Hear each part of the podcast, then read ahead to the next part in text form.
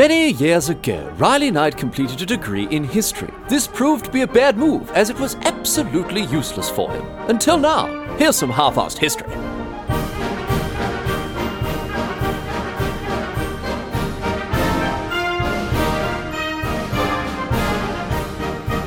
What's going on, mate? Great to have you along for some more half-assed history. This week on the agenda, going to be having a chat about William and Caroline Herschel. These were uh, these two were a pair of siblings. They were instrumental in the advancement of, uh, of astronomy. William Herschel is credited with the discovery of, um, like, okay, I didn't like. There's there's so much low hanging fruit with William Herschel and his important astronomical discovery. I'm just going to assume, like, let, let's just let's just get out of the way. All right, he discovered Uranus. Very good. There's so there's just so I'm not like it's just so obvious the stuff that's there that actually today I'm going to surprise everyone by not going after all the low hanging fruit. I know that you know you pro- it's probably going to be disappointment to many listeners. He discovered Uranus, and that's all I'm going to say on the matter. Right? He also discovered on a bunch of other stuff, infrared radi- radiation, whatever else, a, whole host of other important astrono- astronomical discoveries. But he is mainly known for the discovery of Uranus. While Caroline, uh, she discovered, uh, well, nothing that, you know, is going to make a six year old burst into the giggles, but uh, she did discover, you know, made a, a bunch of uh, important uh, astronomical discoveries herself, including several comets, as she worked alongside her brother as, as his tireless assistant. Uh, William's pioneering work in astronomy brought him fame and fortune and, and even royal favour in his lifetime. And Caroline's work by his side also meant that she broke several barriers in her own right as well. Uh, Caroline Herschel was the first ever woman to receive a paid salary as a scientist and the first woman uh, ever to hold a paid English governmental position. And between the two of them, they advanced the science of, astrom- uh, science of astronomy uh, quite significantly, as I say, improving everything from telescope designs to astronomical cataloguing processes. And what makes their story even more remarkable, right, is that Williams started off in life as a musician and as a composer, while Caroline was almost forced to become a house servant before she was uh, before she became a singer, and then and only then uh, became an astronomer. So there are a few interesting twists and turns in this one. It's a it's a very personal story of two siblings who spent the majority of their lives working together to to profoundly change our understanding of the heavens.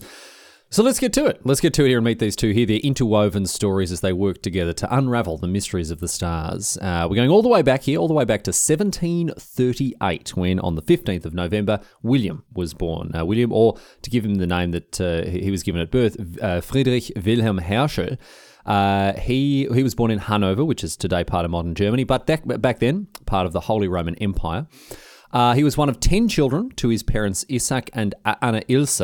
Isaac uh, played the oboe in the Hanover military band, and both William and his brother Jacob uh, ended up following in their father's footsteps, and they played uh, they played the oboe uh, in the Hanover uh, Hanoverian Guards Regiment. Now, at this point in time, Hanover, while it's part of the Holy Roman Empire, right, it is ruled by the same bloke who ruled Great Britain, George II. And in 1755, William and and Jacob they're taken to England with their regiment, right?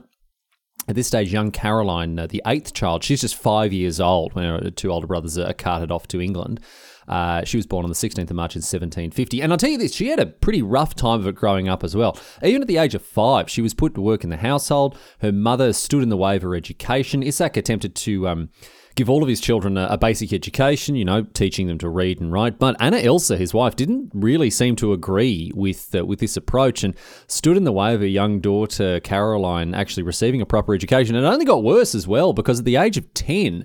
Poor Caroline then got typhus, which affected her vision, stunted her growth. Uh, she only grew to be about 130 centimeters tall, which was short even by the standards back then. And as a result of her illness and its effects, her mother assumed that she would never marry or amount to anything at all, and so decided that she would instead become a house servant. Her mum prevented her from uh, learning needlework or how to speak French, which were skills that she uh, could, you know, potentially use to get a position as a well-paid governess. And instead, Caroline was put to work in the household doing all the chores for the family. So she really did have a rough go of it in her earlier years, but fortunately, it did get better from there. I mentioned how William travelled to England with his regiment after a brief and unsuccessful deployment at the Battle of Hastenbeck, which was part of the um, uh, the Seven Years' War. William actually left the military behind him. He returned to England and he began full time work as a musician and a composer. Now he learned English very quickly. Started going by the English version of his name, William, rather than Wilhelm. That's why we're calling him William today. Um, and he played in various orchestras and ensembles during the uh, during the 1760s. He also wrote a bunch of music. He wrote symphonies, concertos, sonatas, and in 1766 he was appointed the director of public concerts and the organist of a church in Bath, in the English city of Bath. Um, and he played it at, at, at, this church's official opening in 1767. And overall, look, you know, he did very well as a musician, did William. While he isn't known, you know, to history as a as a Mozart or a Beethoven, anything uh, like that, he still made a tidy living for himself off of his musical talents. And even today, you can go and listen to the symphonies he wrote, uh, which are, you know, excellent. They're very, they're very, very good indeed. And uh, he wasn't the only one with musical talents, of course, you know, with, with his father being a musician. Caroline also had a good deal of musical talent, probably inherited uh, from her family as well, uh, particularly as a singer. And uh, after their father Isaac died, William was actually able to extract Caroline from her rather wretched situation in, Hanover with her mother and put uh, and and help Caroline put her uh, her musical talents to, to good use. William suggested that Caroline join him in England as and perform as a singer at the at the same church that he was employed at and overrode their mother's objections to the idea. So, it, and this was the reason that in 1772, Caroline finally escaped Hanover, escaped her overbearing and oppressive mum, and moved to Bath, joining William and singing as part of the concerts that he would stage in this church. And her talents as a singer opened up a new world of opportunity for this young woman. Uh, but she interestingly refused to sing for any conductor other than her brother, who she really did seem to idolise. But still, she loved living in Bath. Obviously, a very positive change in her life. She's moving in social circles, she's working as a singer and, and having a much better time than she was back in Hanover. Hanover, so things are going very, very well for her. However, in the 1770s, both William and Caroline became less and less interested in music as the pair of them instead began to engross themselves in another field entirely, one completely unrelated, more or less astronomy. William seemed to have ambitions of social advancement, and uh, I tell you this, he was in a good position. Uh, he was in a good spot to pursue this, right? As a musician, of course, he was regularly exposed to people from the upper social strata, many of whom were so called natural philosophers, you know, these upper class gentlemen scientists who spent their abundant leisure time investigating scientific questions as a hobby.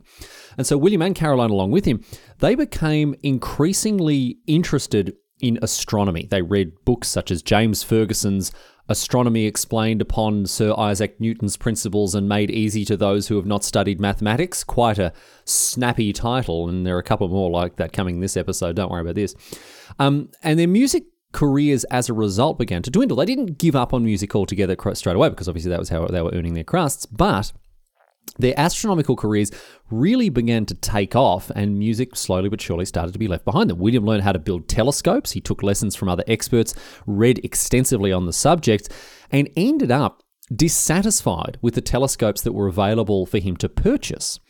And so instead, he started to build himself a telescope that was going to, you know, conform to the standards that he was uh, he was looking for here.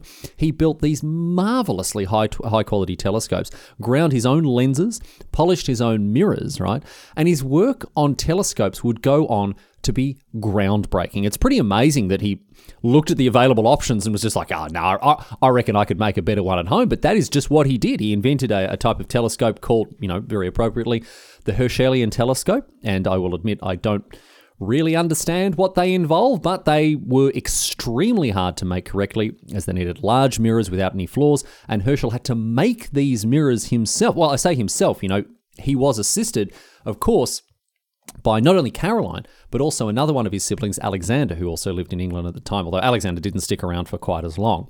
In addition to help him, uh, helping him polish mirrors and set up telescope mounts, Caroline would read to William as he worked because, you know, you, you're sitting there polishing mirrors for hours and hours a day. It's not exactly enthralling work, so she would help to make sure that he's, you know, he was entertained. And also, made sure that he was fed and looked after as more or less the head of his household. And together, they created a remarkable piece of scientific equipment. They, they, they created a telescope that really was at the cutting edge of astronomical technology at the time. And by the time that we get to 1773, William has begun to make preliminary observations of the night sky with this homemade telescope with results that completely turned the science of, astro- of, of astronomy on its head. Astronomy is still a hobby for William at this point. He's still making money from his work as a musician, but every night, right, he would go out, sweep the night sky with his telescope, make observations, and explain his findings to Caroline the next morning. He wasn't content with examining the planets or their moons or other nearby celestial bodies. He wanted to know more about the distant stars, and as a result, he spent a lot of time investigating them. Throughout the 1770s, William investigated stars known as double stars. These are stars that appear very close to one another in the night sky, although, of course, sometimes, in a lot of cases, there are yawning gulfs between them, but from our position on Earth, they look to be right next to each other. It was thought that over time, the, the you know, movement, in inverted commas, of these stars could be used to determine their distance from the Earth, comparing different measurements over time using their parallax to calculate how far away they are from Earth. I don't really understand how any of that works either, but it was, you know, a, a real hot topic for research at the time. And as he was investigating these double stars, his, uh, his powerful telescope actually aided him in making a truly remarkable discovery. Many of these double stars, that is, you know, stars that were thought to only seem to be close to one another, were actually what we call binary stars today. Now, binary stars don't just seem to be close to one another, they are close to one another, cosmically speaking, as they orbit. Uh, they orbit together around a shared center point called a barycenter. Now, binary star systems are actually very common. The majority of stars are paired in this way. And the distinction between binary and double stars was a very important one for Herschel to make because the common thinking was that stars were isolated, like our sun is, like our star, the star at the center of our solar system. It's, it's isolated, it's not part of a binary system. Double stars seem close to each other from our perspective on Earth, but in reality, they're separated, of course, by vast distances. It's just our position in the galaxy that makes them look close. But Williams' observations that some of these stars were actually close to each other, again, galactic terms, was a very important data point indeed in the science of astronomy. William catalogued hundreds and hundreds of binary star systems in the coming years, all of course with Caroline's assistance. He published his findings in various books in the coming years and decades, one of which had the, the following title. Are you ready for this one? Account of the changes that have happened during the last 25 years in the relative situation of double stars with an investigation of the cause to which they are owing. Maybe these books were like printed before the invention of the saying, don't judge a book by its cover. I don't know, whatever it is. Research into double stars and binary stars was, of course, a hugely important part of William Herschel's contributions to the science of astronomy, but it wasn't to be his crowning achievement. It wasn't to be the thing that would define his legacy as an astronomer. That came along in 1781. This is when he made his uh, his hugest discovery, one that led to fame and fortune, and, and of course cemented his place in the history books. In 1781, on the 13th of March specifically, William was scanning the night sky, still hunting for double and binary stars, when he noticed a disc like object through his telescope. Now, he thought initially that it was a comet, but in the coming days and weeks, as he continued to observe this object, he began to come to a different conclusion about it. He corresponded with other astronomers about his observation and ultimately decided that its orbit indicated that it was a planetary body. It wasn't a comet, it wasn't a star or anything else like that. It was an actual, factual planet. And the reason that this was such a big deal is that there had not been a new planet discovered in our solar system for literally thousands and thousands of years. Mercury, Venus, Mars, Jupiter, and Saturn had all been observed by Babylonian astronomers in the time in, in ancient prehistoric times.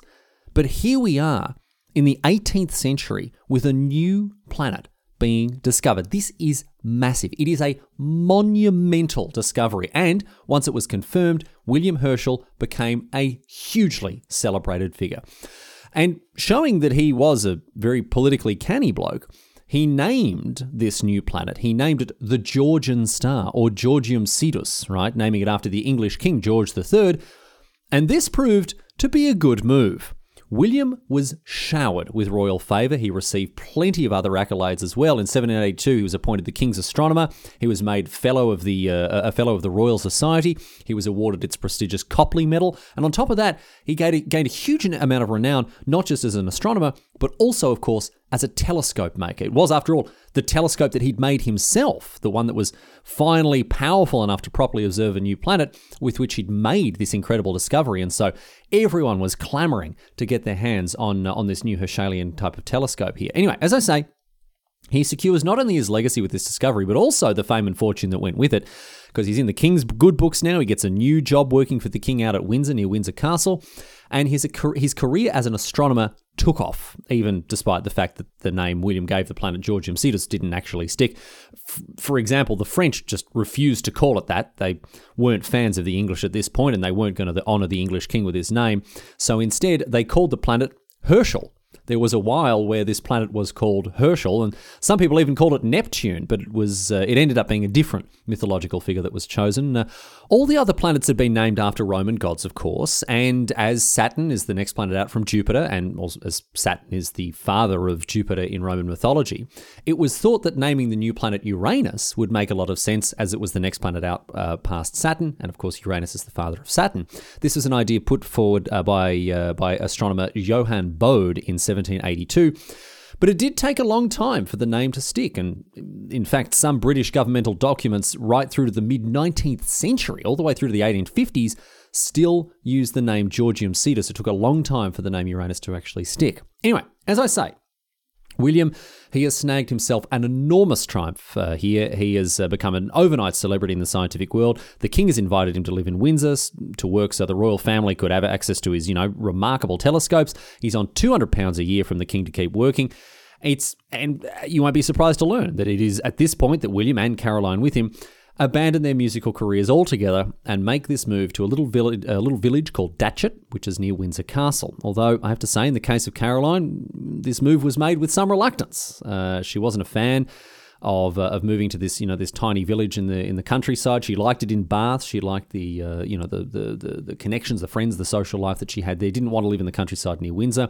And on top of that, the house that they moved into it was a bit rubbish. It had a leaky roof. The servant that they were supposed to have was in prison when they arrived. Bloody oops.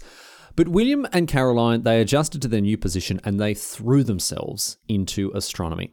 With their musical careers now behind them, the two siblings began the colossal task of observing and cataloguing nebulae.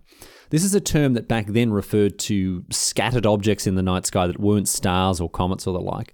Today, we're a little more specific with our definition of nebulae. Nebulae are interstellar clouds of gas and dust, but back then, even other galaxies were identified as nebulae because back then we didn't know that there was such a thing as other galaxies.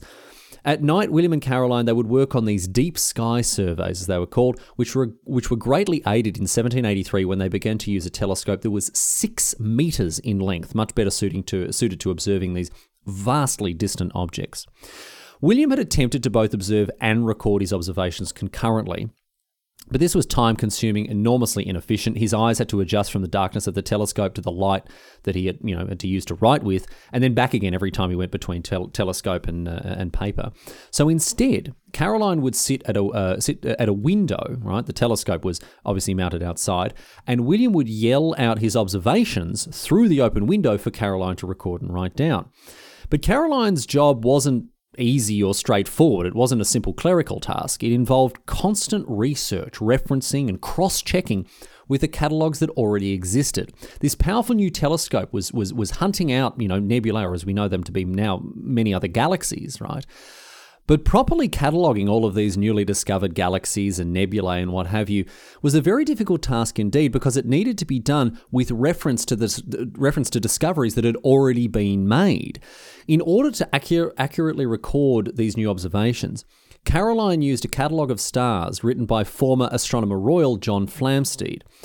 But the problem was, Flamsteed's catalogue was organised by constellation, not the most useful order in which to catalogue stars, and Caroline had a monumental task in not only deciphering the sometimes incorrect rec- uh, uh, records that Flamsteed had put together, but also flicking through this catalogue that was very poorly organized. And she got sick of it, to be honest, and as a result, she began to work on a new catalogue, reorganizing the stars by distance from the North Pole so as to be easy to search through. It wasn't finished until 1798, but once she completed it, Caroline's new catalogue, called Catalogue of Stars Taken from Mr. Flamsteed's Observations, was published by the Royal Society and included hundreds of new stars that Flamsteed had missed. And what's more, this catalogue formed the basis of the new general catalogue compiled in 1888, which has been revised over the years and is still in use today. William and Caroline's work then proved to be invaluable. William worked to observe and record nebulae, while Caroline ultimately helped to create the catalogue of galaxies and nebulae that is still used today. Their work continued on through the 1780s, and on top of her work cataloguing William's findings, Caroline did a fair bit of astronomical research in her own right. She used a smaller telescope to research comets. She discovered a good number of them, and her findings were published by the Royal Society, which was quite a remarkable thing as she was a woman. The Royal Society, a famously, uh, historically sexist uh, institution. And even more remarkable was the fact that she was actually paid for the work that she did with William starting in 1787. Now, it wasn't much, £50 a year, you know, a quarter of what her brother had got. But it made her, as I mentioned, the first woman in history to have a paid position as a scientist and the first woman to hold a paid government position in England. William, meanwhile, he continued his pioneering work on telescopes, which culminated in 1789 with the construction of a 12 metre telescope paid for by King George III. Now, you'll remember that the telescope that the uh, the, the the Herschel siblings were using uh, previously to discover these nebulae was six meters long. So this one was absolutely enormous, twice the size of the one that they had uh, they'd been using throughout the 1780s. In 1785, William approached the king with his proposal. He asked for a $4,000 grant, although the project did go over, over budget, and the king gave him the money. And with this funding secured, William began construction on a gigantic telescope. The tube for this telescope was so big that people could walk down it without bending, without you know ducking down, and the mirrors inside it were over a meter in diameter. And on top of that, the whole thing had to be built inside an apparatus that could move and rotate and swivel to examine various areas of the night sky. It was no good building somewhere that it could only point at one patch of sky, it had to be moved. When it was completed, it wasn't just the largest telescope ever built, it was at that point in history the largest piece of scientific equipment ever built. And William used the new telescope to discover some of Saturn's moons, but in all honesty, it actually wasn't that useful as a telescope. The huge mirrors were very difficult to work with. They required constant maintenance to keep clean and proper. This technology, the, the, technology to make the type of mirrors that they needed for a telescope of this size just didn't exist yet, and it wouldn't until well into the 19th century. So this telescope, unfortunately, was a little ahead of its time and, and wasn't backed up by the uh, by the technological prowess of the day. Still, despite it being you know very expensive and not very scientifically useful, King George III was very pleased with his investment, let me tell you this, because it looked very impressive. It brought scientists and tourists and dignitaries and other visitors to England just to see it because you know it, it was just colossal. And so he was happy enough with it just for the prestige that he got, even if it didn't, you know, result in a huge number of scientific findings. So throughout the 1780s, it's fair to say, professionally speaking, both Caroline and William, they were firing on all cylinders. William was making great strides in both astronomy and the craft of making telescopes, while Caroline was carving out a place for herself as a female scientist, which is a very, very difficult thing, uh, you know, a very, very difficult position to successfully hold in those days. However, in 1788, something took place that drove a wedge between the siblings, who, of course, had been thick as thieves for years, as I'm sure you've already figured out. William got married. He married a wealthy widow called Mary Pitt, and all of a sudden, Caroline was no longer the most important woman in her brother's life. Mary took over William's household, and Caroline was forced to move out, losing ready access to all the astronomical equipment that was stored in William's residence. It's thought that Caroline was not a fan of this situation at all, as you can imagine, a reasonable assumption given you know what she gave up as she moved out of William's house. But we don't know for sure what her exact position on this whole uh, situation was because she destroyed all of her journals that covered the years 1788 to 1798. It's thought that she also bitterly resented Mary, at least to begin with, her new sister in law, although their relationship improved with time as their correspondence showed in, in later years. And Caroline ended up having a very good relationship, relationship indeed with her nephew, uh, the son of William and, and Mary, John Herschel. Um, aside from this, you know, familial feud, however, The rift did lead Caroline to work more independently as an astronomer, and many of her significant discoveries, principally comets, were made during this period of, of you know slight estrangement from her brother and, and, and the disruption of her previous working conditions with uh, with William.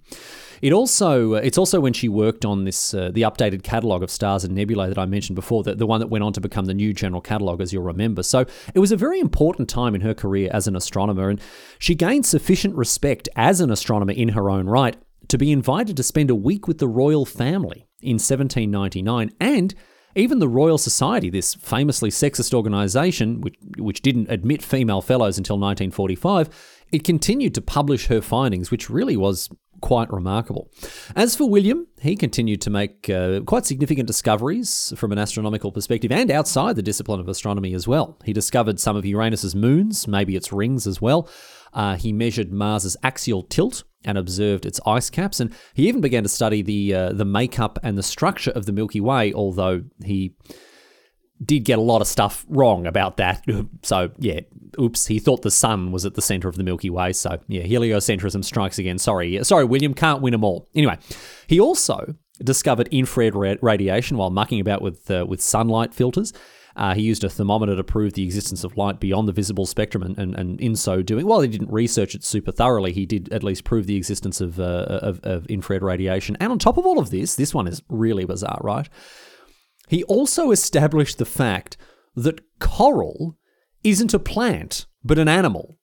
Bit of bloody biology out of nowhere, this bloke. Lifelong astronomer. Well, I mean, no, I guess also a musician as well. But now he's off doing bloody biology. Apparently, he was able to use a microscope to prove that coral cells lack a, a cell wall, which is obviously a critical characteristic of plant life. And of today, of course, obviously, all of us know that coral is an animal and not a plan. Everyone knows that, of course. Definitely didn't just learn that now, did you? No, I mean everyone knew that. Everyone knows that today, but apparently it was William who got there first in uh, in realizing this. Anyway, William had achieved his objective of upward social mobility as in his later years he had accolades and titles heaped upon him from around the world. He got a coat of arms and everything. He was inducted into a ton of scientific fellowships and academies everywhere from the United States to Sweden. In 1820, he founded the Astronomical Society of London, which would go on to become the Royal Astronomical Society, a society that is still active to this very day. But after this long and fulfilling life that saw him change our understanding of our place in the universe, sadly, William Herschel died on the 25th of August 1822 at the age of 83. And of course, he owed much of his lifetime of achievement to his sister, who, as I hope I've made very clear by now, was a tirelessly dedicated assistant to him throughout his entire life. Caroline was devastated by the loss of her brother. Their relationship may have never been the same after he married, but they were never properly estranged or anything else like that, and they remained close. Poor Caroline was deeply affected by the death of William, and understandable given their, the sheer volume of time they had spent together throughout their lifetimes. At the age of 71, Caroline decided to leave England after her brother's death and move back to her native Hanover, although she did come to regret this. She'd lived in England for 50 years and she had very little waiting for her back in Hanover, but she did remain there for the rest of the, her life nonetheless. She spent her time working on her catalogue of stars and undertaking that her nephew John Herschel would continue in the years to come. John Herschel, by the way, went on to have an illustrious scientific career of his own, not just as an astronomer, but also as a chemist, botanist, mathematician, and an inventor. He invented the blueprint. John went on to travel to the southern hemisphere in an effort to bring the catalogue to a greater degree of completeness with the stars visible there. His career is also very interesting indeed. Might be worth an episode in and of itself. But Back in Hanover, Caroline, she continued to work away in her twilight years, although she was unable to make any new discoveries of her own. Unfortunately, Hanover just wasn't suited to, you know, original astronomical investigation, and she was, of course, very old by this stage. She spent some time writing her memoirs, one of the reasons that we know so much about her and her brother's life, and she spent time with various other scientific figures who either lived in or were visiting Hanover. And she received honours from the Royal Astronomical Society, the society her brother instituted in 1820, and was made an honorary member in 1835, along with Mary Somerville, another famous female scientist. The two of them were the first women to be admitted into the society, which was a little more forward thinking than the Royal Society. And in 1846, she received an award from King Frederick William IV of Prussia for her contributions to scientific inquiry, And after this, she died just a few years later, in 1848, at the age of 97. A towering figure in astronomy, to be sure, but also a pioneering woman who made her mark on the history of science in a way that was nigh impossible for women back then. Between the two of them, William and Caroline Herschel discovered no fewer than 2,400 astronomical objects. And while William's name is the one that is brought up in connection with all those famous discoveries and achievements, there's little doubt that his life's work would have been greatly diminished without his sister Caroline, who was, of course, a remarkable astronomer in her own right.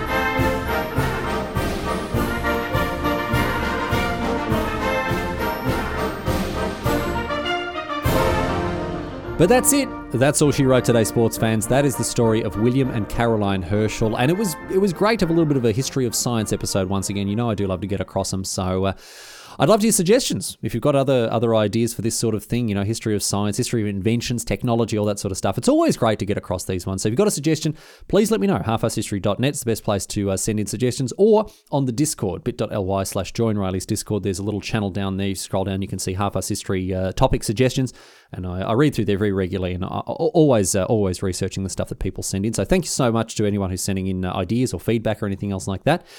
Uh, if you want to support the show, of course, I mean, listening to the show is, uh, you know, is a lot of support as it is. But if you want to uh, support the show financially, patreon.com slash half history. There are plenty of people supporting the show every week, and I appreciate every, each and every one of them. Thank you so much, Exalted Patreons. If you'd like to join up there, you can get access to behind the scenes episode, un- behind the scenes uh, uncut episodes, bloody, you know, uh, show notes, all sorts of stuff there. But uh, I tell you every week, of course, you already know about this. And uh, a special thanks, of course, to anyone who is out there uh, telling their mates about the show. It's great to get the word of Half-Arsed History out there. So thank you very much. I'll be back next week with episode 150. Can you believe it has been so long? And I appreciate everyone who's been here, whether a new listener or an old listener. It's great to have you. We're going to close out the show. I did say we were going to avoid the low hanging fruit of the planetary discovery made by William Herschel. I did say that we weren't going to make too many jokes about Uranus, but let's let's let's have one as a treat, as a as a little treat. Let's just have one. This uh, this question posed on Reddit comes to us from redditor Chris Craig, who asks, "If I study Uranus with a telescope, doesn't that make me a proctologist?"